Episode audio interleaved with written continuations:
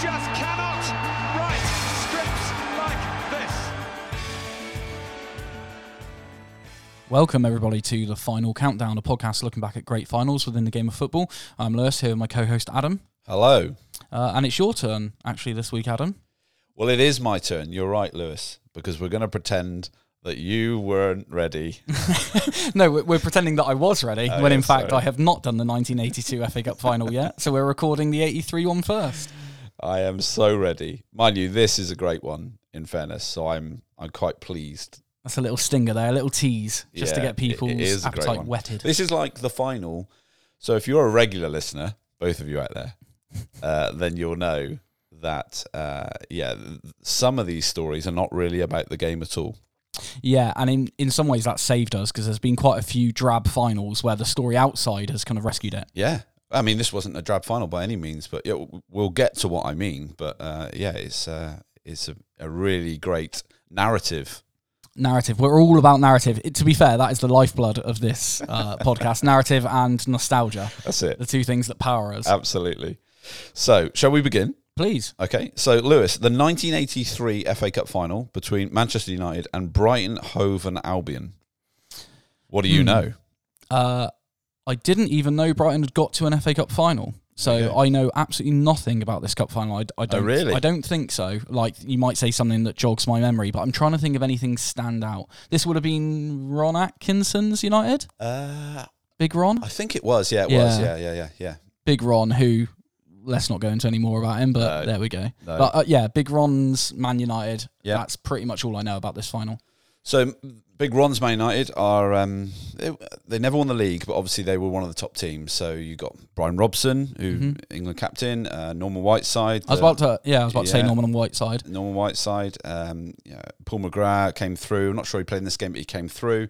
Um, so it was a good team. Mark Yeah. Hughes, uh, who was Young Player of the Year in '85. So this might have been a, a bit before him again. So this was kind of the old United, Mm-hmm. Frank Stapleton, Muhren, and all the rest of it, going into the new United, which eventually became, of course, Sir Alex's United um, later in the '80s. Mm. The bane, the bane of my childhood, growing Absolutely. up in a era as a Liverpool fan, uh, Yes. surrounded by Sir Alex's United. Of course, in true Big Ron style, he often credits himself uh, with, Laying the with laying the foundation. Yeah, Sir Alex would have been lost without him. I can imagine staying up at night, Sir Alex just writing in his diary, "Dear That's diary, Dear thank diary, you for Ron." Thanks for Ron. There's the fact that it took Sir Alex like five years to lay the foundation and win anything. Yeah. We'll ignore that. Thanks, Ron, for what you left me, Cheers, Ron. which was probably more the case.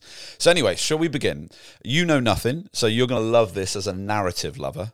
Feed it to me. Yeah. Inject it in my veins. Right. So, the 1983 FA Cup final was essentially all about the final seconds of the match. But that was only as poignant as it was because of the story that preceded it. Okay. So, do you know the commentary? And Smith must score. Yes, I vaguely do. And then there's a, an amazing save, or or at least a save. Yeah, a, a- save for sure. Mm. So Peter Jones, bless his heart, was the commentator that day, and he screamed, "And Smith must score!" in the dying seconds of a back and forth FA Cup final. Uh, and Smith, Gordon Smith, was uh, Brighton Hove Albion's. Uh, I'm just going on Brighton from now on. Brighton's striker, Mm-hmm. uh, and he was clear through. But what happened next really matters as much as it did because of the preceding season. Sure. So the story, in a way, of the 82 83, uh, 83 Cup final begins at the start of the 82 83 season. So let me take you back to the start. Uh, Brighton were unfancied. They'd got out of jail uh, two seasons before. Uh, they won their last five games to escape relegation. They scraped again. I was going to ask whether they were a top flight team. No, not at all. Right. Not at all. So, uh, as we'll learn even more so. But so they got out of jail. Alan Mullery, a former England striker in 1970, was or the 70s was uh, their manager. He fell out with, and here's the introduction of the first character because this story is all about characters, Lou. It's like an episode of The West Wing. Here. We're being is. introduced. It is. So you've got Mike Bamber, who was the chairman of Bambaleo. yeah, yeah that, that guy. Uh, so he is the chairman. He fell out with Mullery, fired him over the transfer of Mark Lawrenson. Ah, Good, Lawrenson. good old Lauren. Now we're talking. So he comes up, um, and so Mullery goes, and and um, Mike Bailey takes over. Mike Bailey was a very defensive manager, as you probably expect when you're managing Brighton. Sure, yeah. You know what I mean? Like not everyone can be Keegan, as in Kevin. Keegan. Oh yeah, don't worry. I, I was restraining Keegan McLeish there. Uh, so anyway, so a week before the season begins. Poor old Mike Bailey walks into Mike Bamber, the chairman's world of chaos and mess and distraction, all the rest of it. Steve Foster, who was an England international, used to wear the headband. Don't know if you remember him. No, but Uh, ended up at Luton, I think, and Michael Robinson, who's um, Smith's strike partner, two top players for Brighton, as top as they can get Sure. in a, in a struggling team. They put in transfer requests a week before the season begins. uh, and they're a top fl- uh, top division team, aren't they? Brighton? Top division, yeah, but, just struggling. lower end. Yeah, yeah, absolutely. So they put in transfer requests, and these are a couple of quotes from Foster and Robinson at the time. It seems this club only wants to settle for m- mediocrity. Wow. Bear in mind, this is a week before the season Yeah. starts, so not like end of the season. So you know, preseason had been a a, a, a whirlwind, it seems. And then Robinson said, "It just seems like the chairman." So a direct attack. It just seems like the chairman doesn't want to move forward. So mediocrity and don't want to move forward. Shots fired. Shots fired indeed. So Mike Bamber seemed preoccupied, never commented on the transfer requests. They got denied. Mm-hmm. Foster and Robinson stayed um, for what was probably the most amazing season Brighton maybe ever had. Yeah. Um, certainly up, up until um, present day Brighton. So anyway, Mike Bamber seemed to be preoccupied with the, the perilous financial state of the club. That's what he was all about. He reportedly um, was losing, or the club was losing six thousand pounds a week Wow. um, just existing. Yeah. Uh, and he um, reported or uh, put out there that they needed to bring in at least 16,500 spectators a week at their home games to break even. Unfortunately, attendances were dipping below 10,000. Yeah, well, when you're you know relegation and playing defensive football, then uh, Yeah. yeah. you're not really going to attract the Yeah. masses. So Bamber, in his genius, did what any clever chairman would do. He turned on the fans. Yeah, that's that's that's a Yeah, method. yeah, it's so something you can do. I think he gathered together his think tank and thought, how do we get an extra six and a half thousand fans? I know, I'll blame them. So this is a quote uh, right at the start of the season. I've been bitterly disappointed at the very poor sale of season tickets and wonder if the Sussex public really want First Division football. wow, absolutely ludicrous. So as the season went on, Mike Bamber he offered Christmas special offers on tickets. He priced the bigger clubs on as higher ticket prices, which was unheard of at the time. Right. Um, and his quote was, "You'd expect to pay more to hear Sinatra sing." But you're effectively advertising. Do you want to come and see us really get beaten? Do you want to be entertained by four or five goals against Yeah, us? well, like pay more to watch your team lose by more. That's it. And poor old manager Mike Bailey is just trying to get his club to Yeah, survive, while his down. chairman is just like, like you just said, like come and watch the big teams thrash us, pay Yeah. more for it. Um, so Mike Bailey is he is caught in playing defensively for results, trying to grind out draws and one nils and counter attack football and all the rest of it. But the demand from chairman and fans to be entertaining is contradictory. Yeah, of course. And so uh, I guess as many lower division clubs, it must be so difficult to know you're not good enough to take on the Man Cities and the Liverpools. Well, you know, speaking a bit more present day, it's basically the Tottenham conundrum where you're never going to be a top club. Just stop pretending. But uh, one of our Tottenham fan friends uh, has often said, probably more out of realizing he'll never win anything anyway, but has often said that he would settle for attacking football without trophies than trophies with defensive football, which I Yeah. thought was interesting. But Well, essentially the same question, isn't it? Yeah, it is. I mean, it's Keegan's Newcastle. Yeah. It didn't win anything, but Uh, it, man, won, it won the hearts of many. they had a bloody great time, didn't Yeah. they? So, I mean, I don't know. I don't. I, I don't know how Newcastle fans feel about that Mm-hmm. time. And How, how about you as a Everton fan? Hmm. Would you care about winning an FA Cup final in present day with terrible football, or would you much rather have great swashbuckling, swashbuckling football and no trophies? well, I mean, if you're going to use Everton as an example, I kind of feel like the last time we won a cup was that, Mm. and I don't particularly feel fond. I mean, um, Everton fans might feel differently to me. I'm not the most die-hard Everton fan in the world, but certainly from my childhood, when we won it in '95, it was pretty drab, Mm. and you know, we we we did a Brighton of Yeah. '83 on on Man United, the, Mhm. a very good Man United team. Um, to win that cup, but I, I can't remember looking back on it and going, "Oh, that day." Yeah, sure. Um, so yeah, maybe you're right. Maybe there's something in that. But anyway, Brighton absolutely were in that position, and Mike Bailey, poor Mike Bailey, he he exits stage left here. Uh, he's fired after a run of bad results uh, in December. So enter the new character of Jimmy Melia, who was put in charge, chief scout Jimmy Melia. He was actually Wow. put in charge alongside someone else, and then he is hired after um, you know, a good run of results. But Melia is a is a real character. You need to understand it. He's a successful Liverpool player, a scouser. Um, during the early days of Bill Shankly, he was described by Jimmy Case, who played for Brighton, Yeah. also played for Liverpool, as the ideal man to come in and lift everyone's spirits. It's basically Steve Smith, isn't It's, it? a- it's an early Steve Smith. yeah, get a comedian in there. Absolutely, just for the laughs, just Mm. for the bants. He's crap, but just for the bants. uh, unfortunately, Steve Smith went on to be an unbelievable cricketer, so we Who knew at the time? Yeah, we can't really use that anymore. But anyway, the bolding Liverpudlian would become well known. Love this quote for his white shoes, his disco lifestyle, and model girlfriend Val Lloyd. Wow, Th- this guy, he's an absolute playboy. This guy, yeah, he's your kind of guy, mate. So, Jimmy Melia is in charge of Brighton um, for the new year, uh, and uh, they enter into the cup. Obviously, January is um, third round of the cup, and they go in. Uh, I guess Melia's kind of thinking, "God, if we can get a cup run going, we might get a you know a bit of momentum." yeah, Two good wins uh, in the first two rounds of the cup get them to a fifth round draw at Anfield. Not good news. no, that's not that's the one draw you don't want. No, and especially at that time, Mm-hmm. Liverpool were dominant uh, in in the league, in the cup, in Europe, all the rest of it.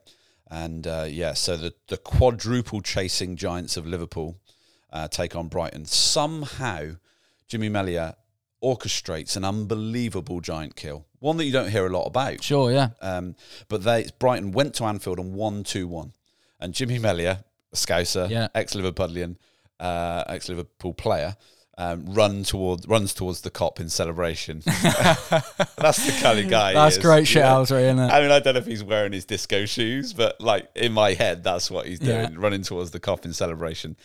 Unfortunately for Jimmy Melia, the cup run was damaging for their league form, and you see this quite a bit. Uh, you know, in, in lower league teams, um, where uh, a cup run is so dominant Mm. and it grabs the hearts of the, the supporters that they almost the players seem to lose concentration for the league. It's the, it's the vacation away from the uh, weight, isn't it? It of is the league. yeah. and what that might mean. pressureless football, Yeah, maybe exactly. you would argue.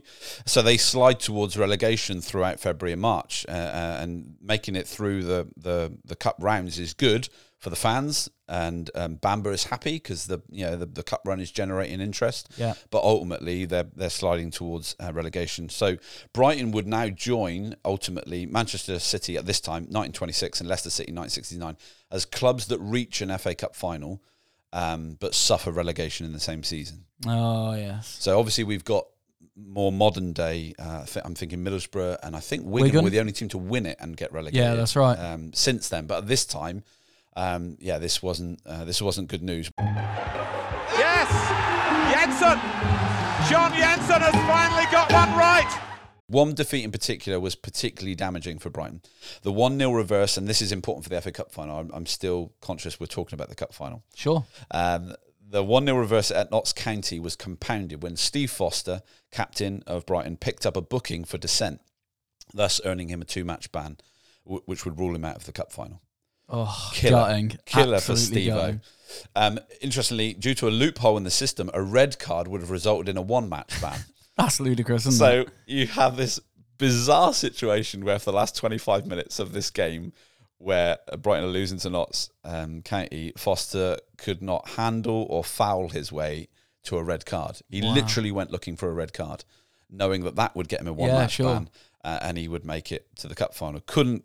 Couldn't, Couldn't couldn't buy a red card. I mean, that would have been money. great to watch. I mean, you're kind of thinking, why don't you just walk up to the ref and punch him?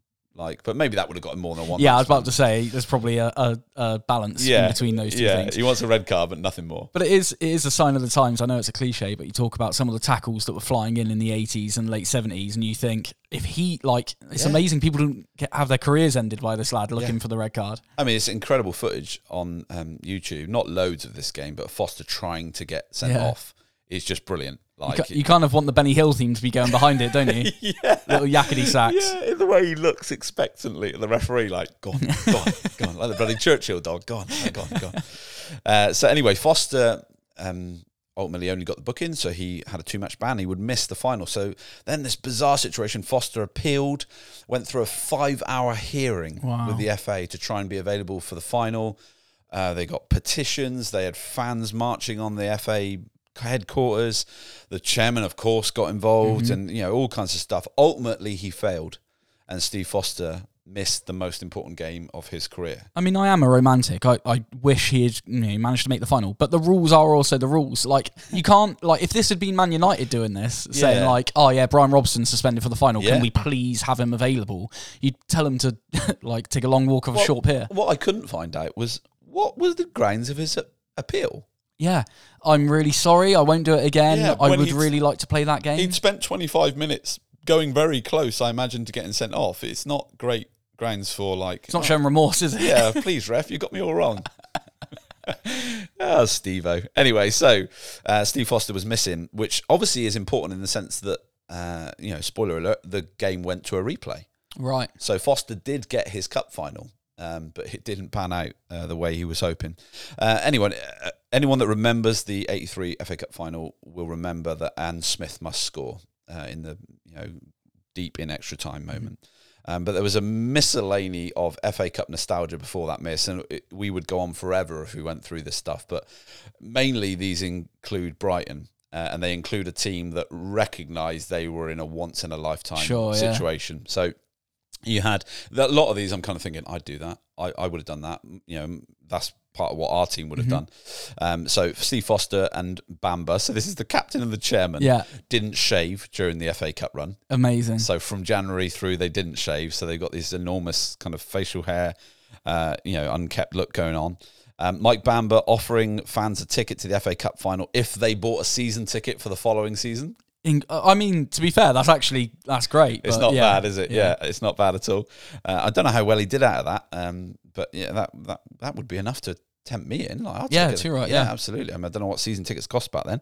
Um, Jimmy Case and Gordon Smith, Brighton players, going on top of the pops for the obligatory or what became the obligatory cup final Cup song. final song. Uh, the boys in the old Brighton blue. Oh wow! I think it peaked around the twenties, but there, were- there they were. Only two of them went to top of the pops. I mean, to be fair, breaking the top fifty is quite impressive. So fair play to him. Yeah, I mean, I, I don't know Bamber would have felt about the fact that the fans bought the single but didn't go to the games.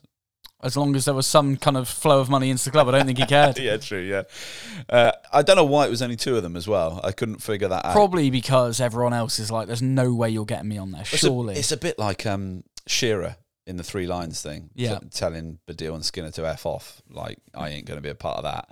Baddiel and Skinner like, oh, who can we have for the video? They're like Steve Stone. Steve Stone. He's got to do something in that England shirt, hasn't he? I honestly think 25 years on, Steve Stone is more famous for being in that video than anything else. yeah, yeah. I think that's probably.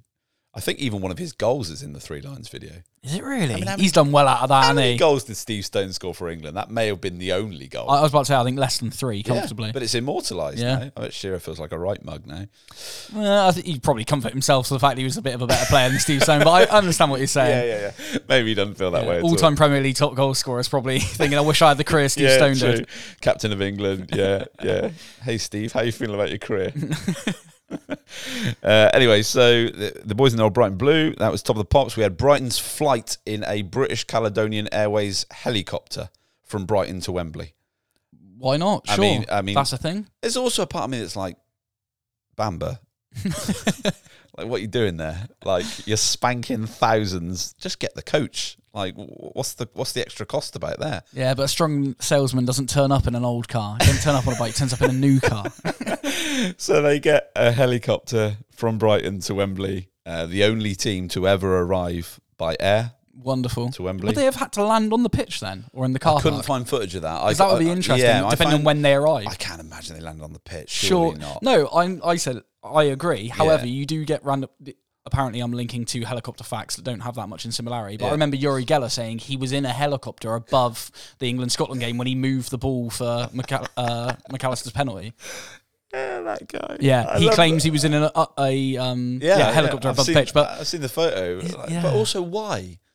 Like, why was he up? Why couldn't he Who- just been in the ground? yeah, exactly. It doesn't ampl- Well, maybe it does amplify his powers. Yeah. Anyway. And also, how long was he up there? Because the, the penalty was like an hour in. Yeah, Bit of Euro 96 digression it's, today. it's as if he's bullshitting.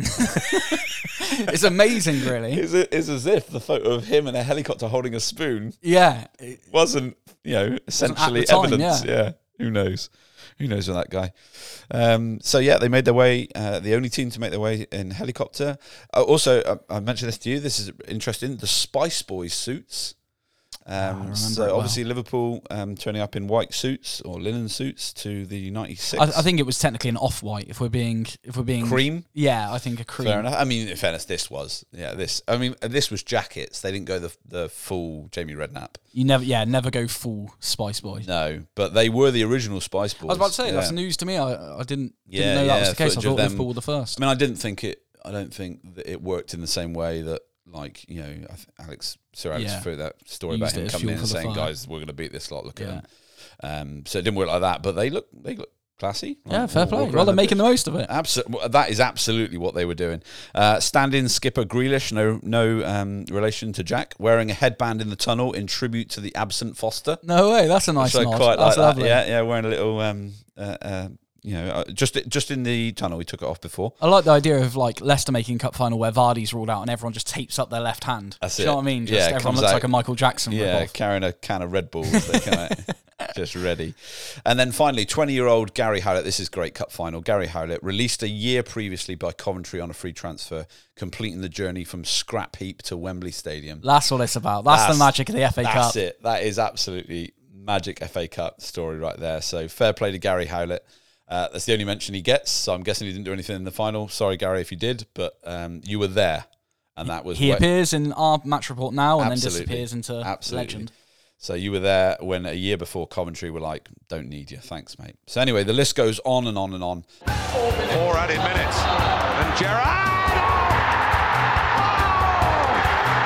Oh! Stunning. Well, take a bow, son. I mean that. Take a bow. You have been immense. But finally, we get to the cup final, Mm. and it's a great game of football. In fairness, it's, it's back and forth. Brighton go for it. That's great. Yeah, Always I- enjoy an underdog that doesn't Absolutely. just soak it so up. Jimmy Melia kind of like, lads, this is our once in a lifetime opportunity. We're not going to just try and defend against a very strong uh, Man United team. So they actually open the scoring through Gordon Smith. We'll hear again from him later. Uh, Frank Stapleton bundles home his second FA Cup final goal. If you remember Yeah. the 79 Cup final, he scored in that. Um, so he equalises. Ray Wilkins scores an absolute, oh, an absolute beauty. It's the kind of goal where you're like, is he going to shoot from there? You're watching the clip, and you know it's his goal Mm-hmm. because you've typed that into YouTube, but you're like, surely he passes it, Yeah, and he yeah. doesn't. Absolute beauty. Curler from the outside the box beats the goalkeeper. It all ends up United take the lead two one, and then a name you might recognise, Gary Stevens, I mean, a vague England awareness fullback. of the name. You might be confused by the fact there were two of them. oh, okay. Weirdly, both right backs Oh, even better then. for yeah. England. Very strange Sure. situation in the late eighties. Uh, yeah, they'd gone by the 1990 World Cup, but yeah, Gary Stevens, uh, dark hair. Gary Stevens, blonde hair. Right. Uh, one of them played for Everton, one of them played for Brighton. This was the Brighton one, dark hair for anybody who's interested.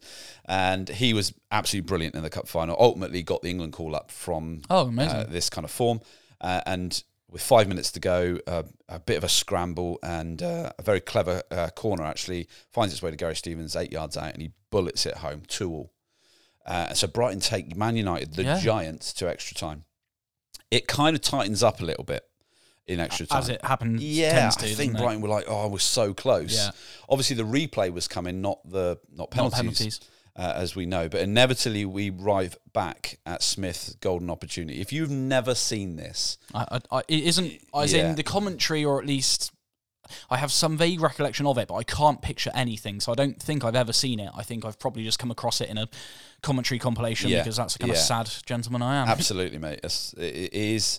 When you tune into the story, which we've tried to done, do here, when we tune into the run that Brighton had gone on, the fact they were relegated, the fact that the, the club was a bit of a mess, you had a bit of a playboy as a manager, like the Foster scenario, start all the way back where they handed in transfer requests. This moment puts to bed all of that. It gives them at least temporary relief from the mess that this club was in. Gordon Smith, Michael Robinson, in fairness to him, bundles two defenders off the off the ball, which is incredible Yeah. uh, strength in the 120th minute.